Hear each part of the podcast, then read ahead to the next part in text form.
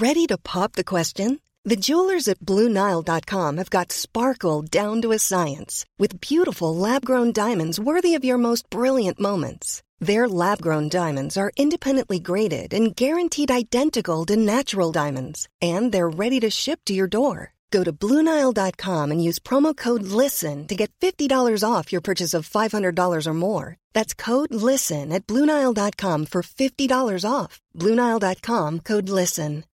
Millions of people have lost weight with personalized plans from Noom, like Evan, who can't stand salads and still lost 50 pounds. Salads, generally, for most people, are the easy button, right? For me, that wasn't an option. I never really was a salad guy. That's just not who I am. But Noom worked for me. Get your personalized plan today at Noom.com. Real Noom user compensated to provide their story. In four weeks, the typical Noom user can expect to lose one to two pounds per week. Individual results may vary.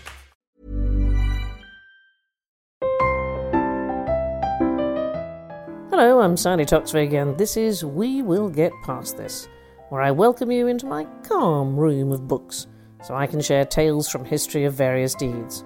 Some brave, some baffling, others downright idiotic, in a bid to comfort the soul in this challenging time we find ourselves in. Some of these were recorded with specific dates in mind, but as we've all come to realise, none of that kind of thing really matters.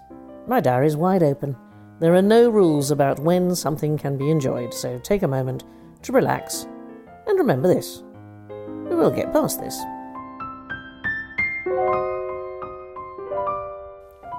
Hello there, come on in. It's April the 23rd as I speak.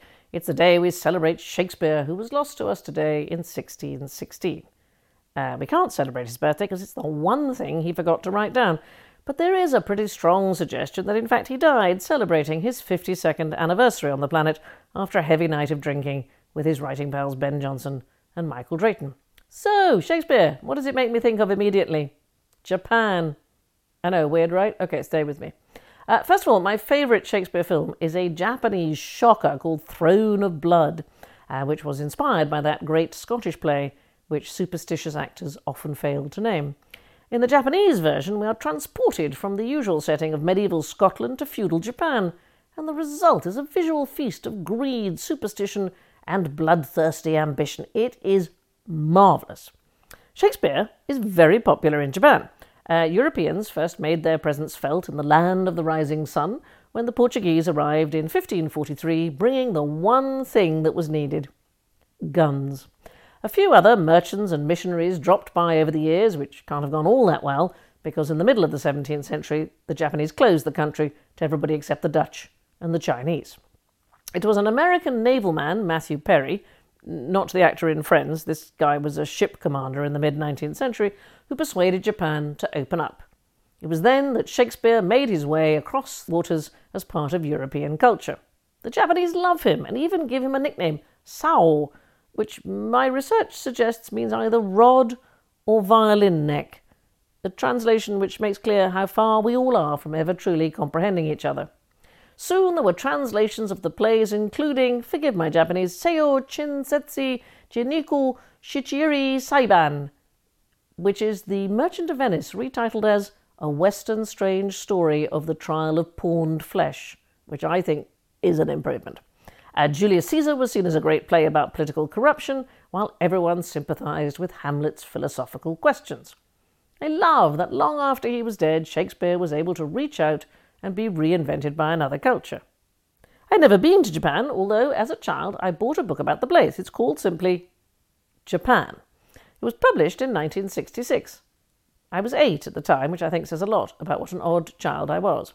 It's a marvellously patronising book on the subject of air travel, it declares passengers in Tokyo International Airport may board planes going to other countries, as if this is a revolutionary thing no one had expected from the home of the samurai.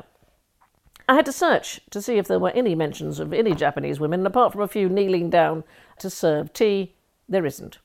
Which is a shame, because it misses out the great story of Komako Kimura.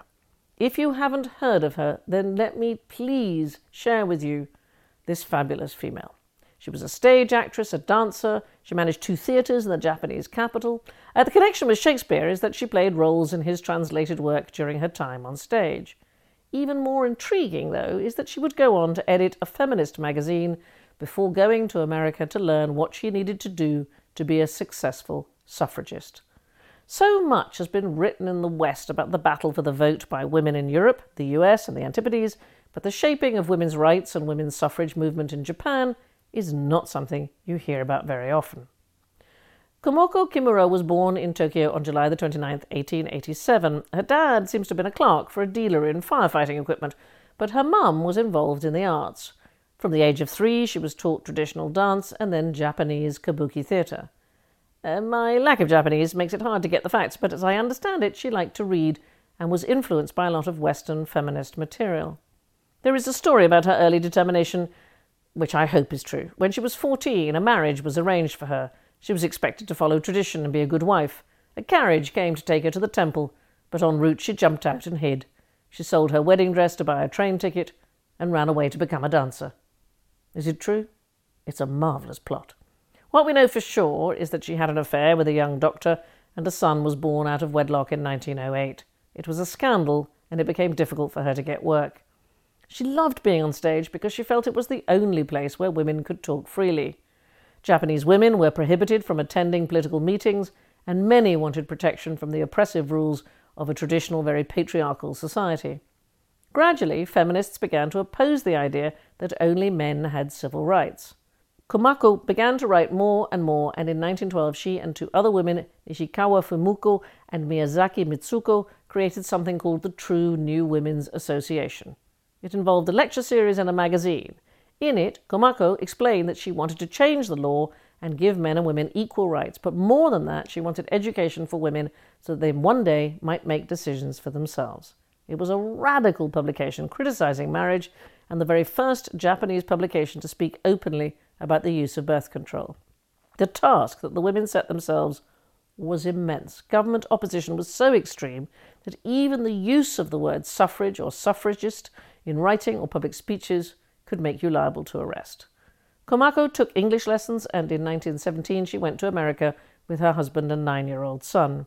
She sought inspiration from the American suffrage movement, and there are glorious black and white photos of her taking part in the Women's Suffrage March in New York in 1917, carrying both an American and a Japanese flag whilst wearing a woman's suffrage party banner. She met both Jeannette Rankin, the first female member of Congress, and President Woodrow Wilson. It is one of the glories of the internet that I was able to read a marvelous article about her in the Minneapolis Star Tribune from the 26th of May 1918. She was inspired by the freedom American clothing gave to women, both in movement and self expression, and she returned to Japan determined to make more change. A couple of months later, both her magazine and lectures were banned by the government. In response, she took to the stage, acting in a play she called Ignorance. She was told to close the theatre, but instead she gave away all her performances for free. She was arrested and put on trial, but if the government had hoped to keep her quiet, then it spectacularly backfired. She acted in her own defence and was so brilliant that the word about the cause of women's rights was spread throughout the country in a way the government had never intended. Komako and her family moved back to America for a while, where she performed not just on Broadway but at Carnegie Hall. It is an astonishing story and ought to be a film. I've left so much out. She was the first telephone operator in Kumamoto on the island Kyushu. There was a period as a student while she was supported by her friend Kimura Bansuku, who became wealthy by making soy sauce. She may even have been apprenticed as a geisha for a while, but I need to do more research. I do know for sure that in her career she performed in about 500 plays. She named her son Shuji, which Komako said meant life and death, and that that sums up the story of a human being. In the old newspaper clipping I found, she is described as this diminutive lady from the land of cherry blossom. As it happens, today should have been the opening day of the Hirosaki Cherry Blossom Festival, an annual celebration of the blossoming of the 2,600 cherry trees in the grounds of the 17th century Hirosaki Castle. Have a look online if you can, it's breathtaking. I shall go one day and stand beneath a tree and read some Shakespeare for Komako Kimura. I love her honesty and fearlessness, even when it cost her. These are, I think, essential qualities. This, above all, to thine own self be true, and it must follow as the night the day. Thou canst not then be false to any man. Take care. Be kind. We will get past this.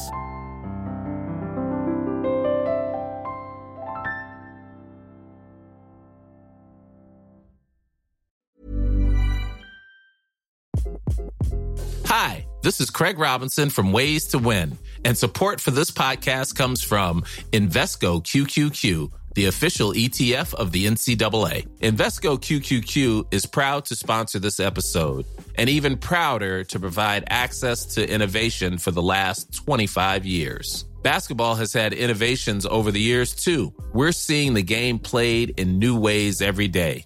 Learn more at Invesco.com slash QQQ. Let's rethink possibility. Invesco Distributors, Inc.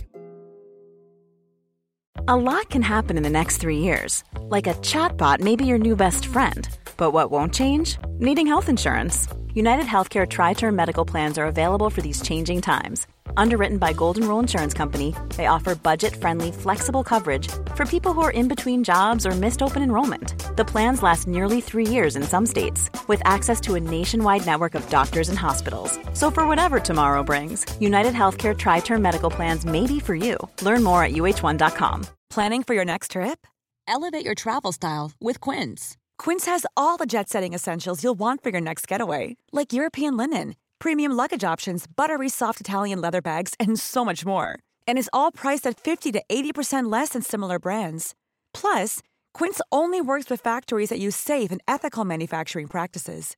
Pack your bags with high-quality essentials you'll be wearing for vacations to come with Quince. Go to quince.com/pack for free shipping and 365-day returns.